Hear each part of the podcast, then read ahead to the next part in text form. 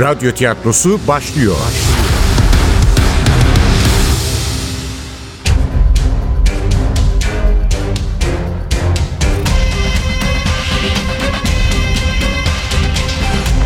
Sultanı Öldürmek 22. Bölüm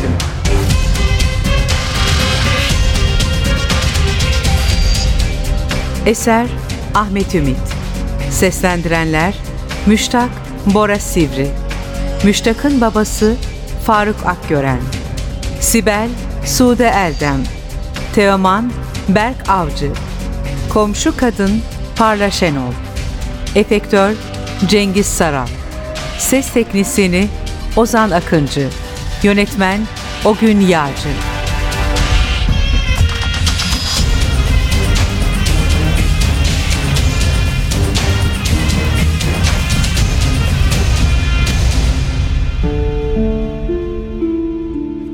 ben Akın'ın hocasıyım. Üniversiteden. Dünden beri haber alamıyoruz Akın'dan. Lütfen kapatmayın. Kötü bir amacım yok. Bediye Hanım öldüğünde de gelmiştim. Belki cenazede görüşmüş bile olabiliriz. Aa evet, siz şu profesörsünüz. Fakültede akına arka çıkan adam. Evet evet, siz o profesörsünüz. Bediye minnetle bahsederdi sizden. Adınız da Muvaffak değil mi?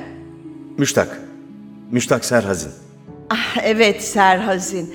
O zaman da şaşırmıştım. Kusura bakmayın ama tuhaf bir soy isminiz var Muvaffak Bey. Muvaffak. Takılmıştı. Bu kadar kusur kadı kızında da olurdu. Ama hayatta bana yakıştırılacak son isim muvaffak olmalıydı. Neyi başarmıştım ki şunca yıllık ömrümde? Mesut bir aile mi kurabilmiştim? Mükemmel bir kariyer mi yapmıştım? İyi dostlarım mı olmuştu? Şahane bir aşk mı yaşamıştım? Yok kendime haksızlık etmeyeyim evet. Şahane bir aşk yaşamıştım.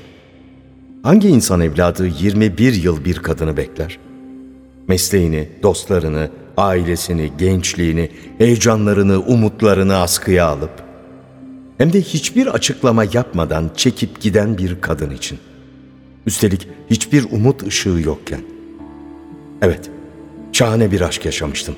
Çünkü şahane bir aşk harcanmış bir hayat demektir. Çünkü gerçek aşk acımasız bir sarmaşık gibidir.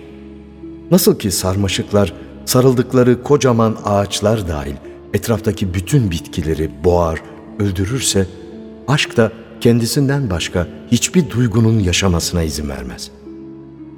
Aşkta başarının, mutluluğun ve ahlakın yeri yoktur. Sadece acı ve güzellik. Gitgide tümüyle acıya dönüşecek bir güzellik. O sebepten final genellikle trajiktir. Ben de bu kurala uymuştum işte. Bu şahane aşkı kendi doğasına uygun muhteşem bir finalle mühürlemiştim. Kanla. Hayır, orası henüz belli değil. Belki de eski sevgilimi ben değil, Tahir Hakkı ve genç çetesi. O sebepten burada değil miydim zaten? Onu öldürenlerin eski asistanımı da ortadan kaldırıp kaldırmadıklarını anlamak için. Dur dur o kadar hızlanma. Daha Akın'a ne olduğunu bilmiyoruz. Vallahi Muvaffak Bey, rahmetli Bedia'nın çok hayır duasını aldınız. Akına sahip çıkmışsınız üniversitede. Öyle yaptığımı hiç sanmıyordum.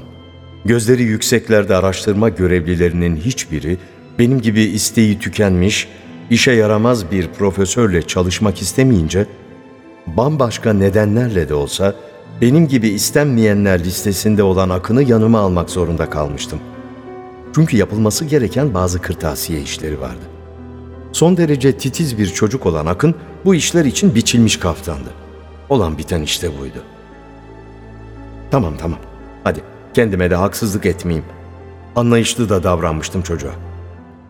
Onun homoseksüel ya da heteroseksüel olması umurumda bile değildi. Sanırım biraz da sevmiştim Akın'ı. Çok takdir ederdi sizi Bedia. Zavallı, çok endişeliydi oğlu için. Kim endişelenmez ki? Ha, biliyorsunuz Akın'ın durumunu. Allah kimsenin başına vermesin. Ne yapacağını bilemiyordu kadıncağız. Benim çocuğum olmamıştı. Hep üzülürdüm bunun için ama Akın'ın halini görünce Sizce de kötü bir şey değil mi Muvaffak Bey? Anlıyorum sizi. Dünden beri Akın telefonunu açmıyor. Yarım saat önce aradım yine cevap vermedi. Evde de yok galiba. Bugün onu gördünüz mü? Dün akşam büyük bir kavga oldu. Çığlıklar, patırtı, gürültü. Kim kavga etti? Akın mı? Bilmiyorum ki, seçemedim. Aslında bizim duvarlar çok ince. Komşu öksürse duyarsınız. Ama kulaklarım artık iyi işitmiyor. Hepsini duyamadım tabii. Önce Teoman Bey'le tartışıyorlar zannettim. Teoman kim? Tanımıyor musunuz? Yok tanımıyorum. Kaç zamandır görmüyordum Akın'ı. Şu Teoman üniversitede mi çalışıyormuş? Yok canım, çoktan bitirmiş üniversiteyi. Mimarlık yapıyor. Evleri mi ne dekore ediyormuş. İç mimar diyorlar ya, Beşiktaş'ta yazanesi varmış. Allah günah yazmasın. Kimse hakkında kötü konuşmam ama Teoman da Akın gibiymiş. Yani şey işte, bunlar evlendi. Tövbe tövbe karı koca hayatı yaşıyorlar sandım. Üst kattaki Ali Hanım, yok komşu dedi. Bunun ikisi de aynı cins. Yani ikisi de kadın gibiymiş. Teoman ev arkadaşıymış. Daha doğrusu kiracısı. Akın yurt dışına gidince gelmişti zaten bu Teoman. Yani kavga ettiği kişi Teoman değil miydi? Değildi. Teoman'la hiç kavga etmezlerdi ki. Ben de bir kötülüğünü görmedim. Hatta bana şu keten perdelerden hediye etti. Hani yukarıdan aşağı iniyor. Mutfak pencerelerim için. Evet, Akın arada bir kahvaltıya gelir bana. Bir defasında Teoman'ı da getirdim. Biraz kibirli görünüyordu ama. Peki dün akşam bir kavga olduğundan emin misiniz? Eminim bağırış çağırış içeride bir şeyler kırıldı. Hiç böyle patırtı gürültü yapmazlardı. Bence Teoman değildi içerideki adam. Sesi tanıdık gelmiyordu. Ne söylediğini duyabildiniz mi? Yok duyamadım çok gürültü vardı. Başka kimse yok muydu yani o sesin sahibinden başka? Akın vardı. Ne söylediğini çıkaramasam da Akın'ın sesini tanırım. Öteki adam öfkeliydi. Öfkelendikçe daha da boğuklaşıyor, iyice anlaşılmaz oluyordu söyledikleri. Sonra ne oldu? Sonra sesler kesildi. Kavga gürültü bitti. Aniden. Birdenbire bir sessizlik. Tıpkı mezar gibi. Allah kimseye kabir azabı vermesin. Ha, evet ne diyordum? Sessizlik. Tabii sessizlik. Çıt çıkmıyordu yan taraftan. Ne kadar zaman geçti bilmiyorum. Uyumak için yatağa girmiştim ki birden kapı kapandı. Çok sert değil. Hani evden çıktığını kimsenin duymasını istemezsin ya. Öyle dikkatlice. Ama kapı ağırdı. Rahmetli Rafet yaptırmıştı kapıyı. Rafet benim eşim. Kaptandı. Şehir hatları vapurunda.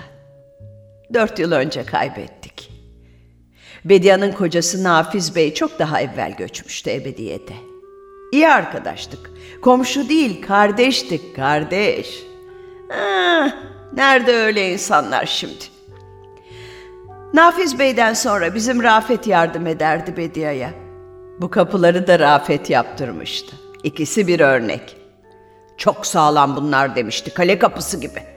Zamanla biraz şiştiler tabii, ahşap ne de olsa. Ne yaparsan yap, kapanırken gürültü çıkarıyorlar. İşte dün gece de o sesi duydum. Onun üzerine kulak kesildim. Biri koridor boyunca yürüdü. Zor işitiliyordu ayak sesleri. Dedim ya, evden çıktığını kimsenin bilmesini istemiyordu. Merak edip bakmadınız mı pencereden? Hani evden çıkan kimmiş diye. Merak etmem mi? Ama bakamadım. Ah Muvaffak Bey siz bana göre gençsiniz. Yaşlılıkta iki adım atmaya bile üşeniyor insan. Bir metre yürüsem nefes nefese kalıyorum. Yatağımda pencereye uzak. Gözüme geldi kalkamadım. Ya sonra? Sonra eve girip çıkan olmadı mı? Kansız dudağı hafifçe sarktı. Aralık kalan ağzından bir bebeğinki gibi minicik kalmış dişleri göründü. Olmadı. Ya da ben duymadım. Söyledim ya artık iyi işitemiyorum. Bazen sesleri birbirine karıştırıyorum. Daha sonra mesela bu sabah kimse girip çıkmadı mı? Akın ya da Teoman ya da başka biri? Yok. Belki akın çıkmıştır da ben duymamışımdır. Ya çıkmadıysa? Ya gerçekten de düşündüğüm gibi ise? Tahir Hakkı ve şürekası ya da hiç tahmin etmediğim başka biri tıpkı Nusret'i boğazladığı gibi Akın'ı da eski asistanımın boynuna saplanmış bir mektup açacağı. Sapında da Fatih Sultan Mehmet'in tuğrası. Hayır, işte bu mümkün değildi. Çünkü cinayet aletini Marmara'nın karanlık sularına gömmüştüm. Neler saçmalıyordum ben böyle? Omuz başımdan fısıldadı babam. Sadede gel, sadede. Şu Teoman Bey ne zaman gelir? E, vakit akşam artık gelmesi lazım. Tabii başka bir yere uğramayacaksa. Gençler eve kapanmayı sevmiyor. Telefonu var mı sizde? Bende yok ama Ahmet Efendi'de vardır. Bodrum katta bulursunuz onu. Apartmanın kapıcısı. Birden kendimi bir polisiye filmin dedektifi gibi hissettim. Farkına varmadan birini sorgulamıştım. Bu çocukta bir dedektif havası var. Elbette kimse böyle bir cümle kurmamıştı. Ama babamın benden böyle övgüyle bahsetmesini isterdim doğrusu. Etmezdi ki. Yine yanlış yapıyorsun Müştak. Kadına sorman gereken ilk soru dün Akın'ın eve girdiğini duyup duymadığı olmalıydı. Duyduysa yalnız mıydı yoksa biri var mıydı? Önce bunu öğrenmeliydin. Aynen böyle derdi babam. Bir kez daha kendisinin ne kadar bilgili, düşünceli hatta zeki olduğunu, benimse yaptığım hiçbir işi doğru dürüst beceremediğimi göstererek. Ama haklıydı. Derhal emrini yerine getirdim. Peki dün o kavgadan önce Akın'ın eve ne zaman geldiğini hatırlıyor musunuz? Ee, şu, şu diziden önce hani taksi durağını anlatan bir televizyon dizisi var ya. Taksicilerin başına gelen gülünç olayları anlatıyor. İşte o dizi başlamadan hemen önce geldi eve. Ee, saat beş gibi. Fark edebildiniz mi? Yalnız mıydı? Ee, galiba biri vardı yanında. Ee, evet, evet biriyle konuşuyordu ama kim derseniz bilmiyorum. Teşekkür ederim. Çok yardımcı oldunuz. Ben de çok merak ettim şimdi. Başına bir şey gelmemiş olsa bari çocuğun.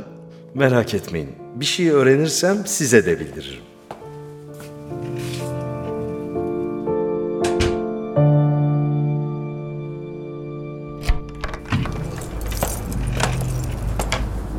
Teoman elindeki küçük anahtarı kapıdaki eski kilidin içinde çevirirken o sinir bozucu sükunetini hala koruyordu. Akın'ın aksine oldukça kiloluydu ama sandığımdan daha gençti. Ancak otuzlarında filan. İri başını el örmesi lila rengi bir bereyle örtmüştü. Aynı renkte bir atkı beyaz kürklü anorağının üzerinde kalın boynunu süslüyordu. Apartman kapısından içeriye akşamın soğuğuyla karışmış, baharlı, hoş bir kokuyla girmişti. Beni bekler halde görünce modası geçmiş giysiler içindeki iri yarı bedenimi tepeden tırnağa şöyle bir süzmüş, Müştak Bey olmalısınız. Fotoğraflarınızı görmüştüm. Akın bahsetmişti sizden. Hepsi bu. Oysa telefonda Nusret'in öldürüldüğünü, Akın'ın da tehlikede olabileceğini söylemiştim. Böyle bir durumda aynı daireyi paylaştığı arkadaşını merak etmez miydi insan? Üstelik yaşlı kadın ikisinin iyi ahbap olduğunu ima etmişti. Belki de bürosunu ters bir vakitte kapattırmıştım. Belki Akın'ın başına bir iş gelmesini mümkün görmüyor, pimpirikli bir profesörün anlamsız kaygıları yüzünden akşamki planlarını değiştirmek zorunda kaldığından içerliyordu bana. Ablak yüzünü dönüp tombul bedeniyle önüm sıra adeta yuvarlanarak merdivenlere yöneldi. Dün gece ben gelmemiştim eve. Akın'ın ne yaptığını da bilmiyorum. Yani ev arkadaşımın dadısı değilim demek istiyordu. O böyle kaygısız davranınca kuşkuya düştüm. Yoksa abartıyor muydu? Akın'ın telefona cevap vermemesi, Nusret'in ölümünün ardından kimseyi aramaması, evinde bir arkadaşıyla ağız dalaşına girmiş olması, başına kötü bir iş geldiğini kanıtlamazdı ki. Belki tam da bu toraman iç mimarın düşündüğü gibi bir yerlerde hayatın tadını çıkarmakla meşguldü. Belki de yaşlı teyzenin duyduğu o kapanan kapının gürültüsü Akın'ın evden çıktığını haber veriyordu. Sibel adındaki o sinsi kızın aklımı karıştırmasına izin vererek büyük bir hata mı yapmıştım? İstanbul'a ansızın çöken karanlık gibi birden aklıma üşüşen başka bir ihtimal, tedirginlik içinde titrememe yol açtı. Ya Sibel ve arkadaşları beni izledilerse? Ya bütün bunlar Akın'ın evini tespit etmek amacıyla düzenlenmiş bir oyunsa? Aptal gibi Sultanahmet Meydanı'ndan bir taksiye atlayıp akaretlere gelmiştim. Onlar da peşime düşerek... Olabilir miydi? Niye olmasın? Akın'ı bulmak istemiyorlar mıydı? Eğer öyle bir niyetleri olsaydı, üniversitedeki kayıtlardan çıkarırlardı. Hayır, bulamazlardı. Akın asker kaçağı olduğu için gerçek adresini vermemişti okula. Çok daha sonra homoseksüel olduğunu kanıtlayarak kurtulmuştu bu yükümlülüğünden.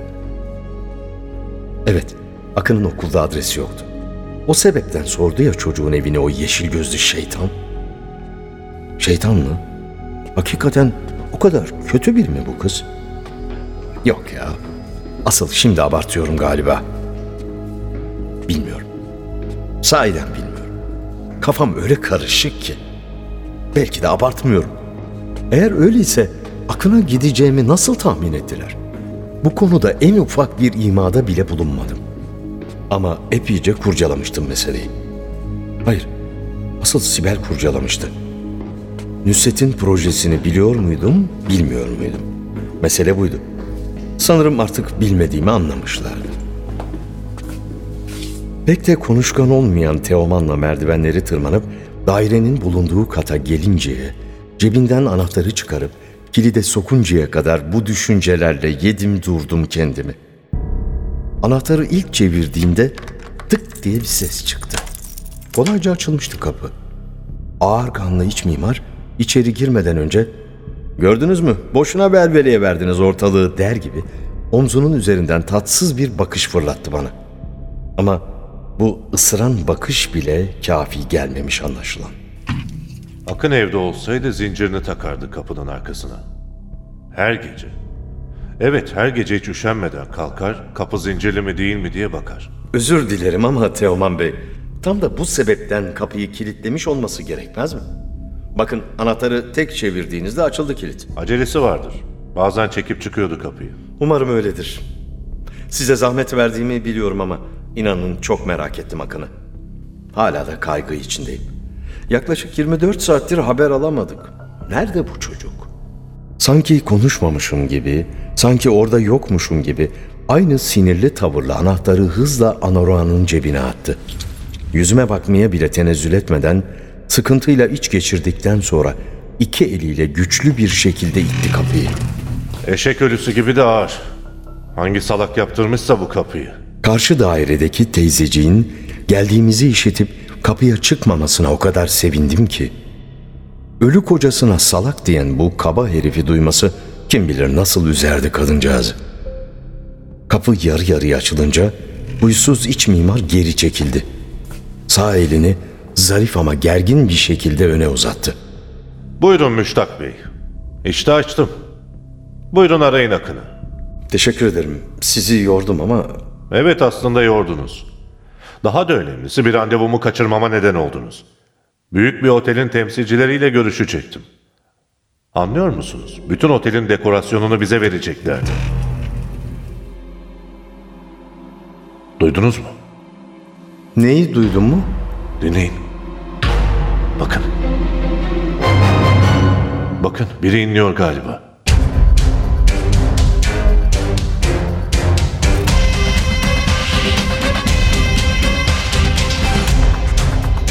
Sultanı öldürmek.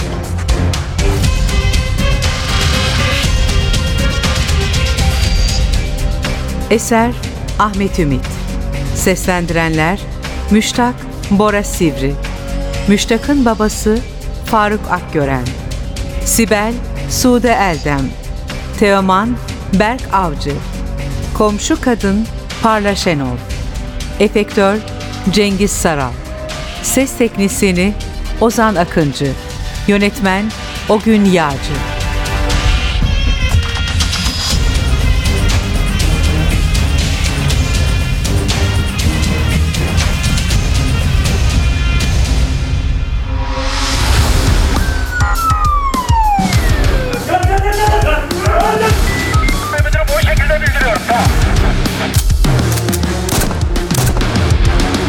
Radyo tiyatrosu sona erdi. Radyo tiyatrosu her cumartesi 11.30'da NTV Radyo'da. Kaçıranlar ve tekrar dinlemek isteyenler içinse ntvradio.com.tr'deki podcast sayfamızda.